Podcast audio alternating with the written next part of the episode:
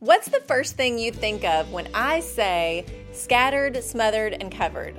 If you said hash browns, then at some point in your life, you've probably had breakfast at the Waffle House Diner. The Waffle House is quite an experience at all times of the day or night, and for decades, you could only pay with cash. It's a true slice of Americana. The food is served hot, and a very popular way to order your hash browns is scattered, smothered, and covered. This means they are scattered on the grill, smothered with diced onions, and covered with melted cheese. When you place your order, it's called out to the cook for everyone to hear. Now, what do hash browns have to do with the truth I feel compelled to share with you today? Absolutely nothing. But I can't stop thinking about the phrase scattered, smothered, and covered and how it relates to both the early church in Acts and to us today. Here's why. In Acts chapter 6, we are introduced to a follower of Christ named Stephen. He is full of faith and the Holy Spirit. He was chosen to be one of seven deacons to help serve in the early church.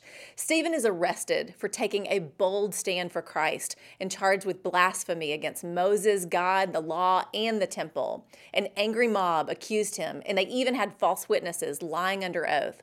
Then, just one chapter over, in chapter 7 of Acts, Stephen is basically given the mic to speak. And does he ever?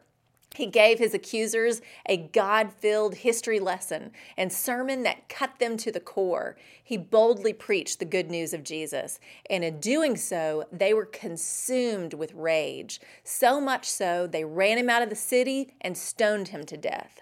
Stephen's last words were a prayer for those throwing the stones Lord, do not charge them with this sin. Then in chapter 8, we read this Acts 8 1. And Saul approved of their killing him. On that day, a great persecution broke out against the church in Jerusalem, and all except the apostles were scattered throughout Judea and Samaria. The church scattered all throughout Judea and Samaria. Remember some of the last words of Jesus before his ascension into heaven? You shall be witnesses to me in Jerusalem and in all Judea and Samaria and to the end of the earth. This scattering immediately began fulfilling the Great Commission. They were smothered. This moment in church history was marked by intense persecution. Saul, later to be Paul, at this point watched Stephen being stoned. He was pulling men and women from their homes and dragging them to prison. The early church seemed smothered, yet, even in the midst of a dark cloud of oppression, Stephen's death became a powerful catalyst for exploding the gospel to the ends of the earth. They were covered. Just as Jesus said, they were covered by the gift of the Holy Spirit.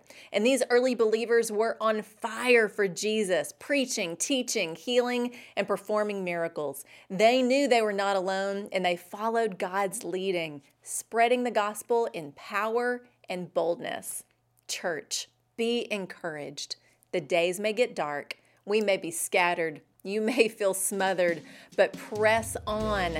Know that you are covered by God's grace and filled with His Spirit to reach a lost and dying world with the love of Jesus. That's the truth. I'm Lori Klein.